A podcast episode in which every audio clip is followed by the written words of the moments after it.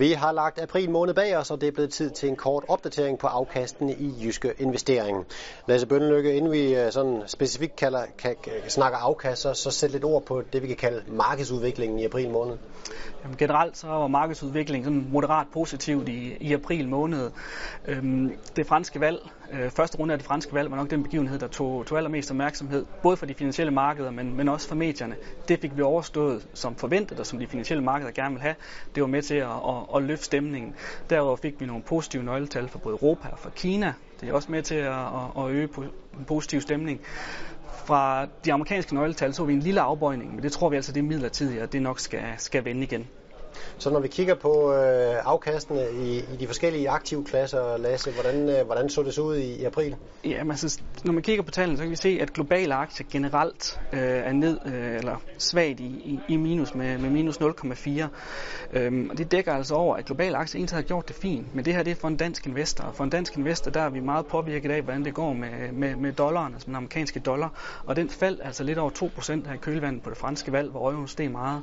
Og det påvirker en dansk investor, fordi en stor del af vores øh, aktieeksponering er øh, dollarrelateret. Nye aktiemarkeder klarer sig så lidt bedre, blandt andet på grund af de her nye øh, gode tal fra, fra Kina, som er vigtige for de nye aktiemarkeder. Obligationerne er lidt blandet. Virksomhedsobligationer gør det godt. Øh, nye obligationsmarkeder i kernevaluta gør det også fint. Øh, nye obligationsmarkeder i, i, i lokal valuta er præget af den faldende dollar, derfor svagt i minus. Og traditionelle obligationer, danske obligationer, ligger tæt på nul. Og det er så afkast øh, på, på aktivklassen i Lasse. Når yes. du så kigger på afkasten i jyske investering, hvordan ser de så ud? Jamen, så ser de øh, også øh, moderat øh, positive ud. Der er positive afkast til, til, til alle profiler. Øh, som nævnt, og som vi lige så før, så har globale aktier altså overordnet set givet et lidt svagt negativt afkast. Men vi har en overvægt af europæiske aktier, og generelt så de aktiefonde, vi har inde, de har klaret sig bedre end markedsafkastet. Derfor så har, har, har aktiedelen af vores øh, portefølje øh, bidraget positivt. Obligationerne har også givet et, øh, et svagt positivt bidrag, og derfor er der altså positivt afkast til alle profiler fra omkring 0,4 på en, øh, en dæmpet profil, så til, til omkring øh, 0,1 på, på en vækst. Det lyder godt. Hvad er så, når vi øh, kigger frem øh, de næste måske 3-6 måneder eller, eller kortere periode? Hvordan lyder forventningen til, til markedsudviklingen der, Lasse?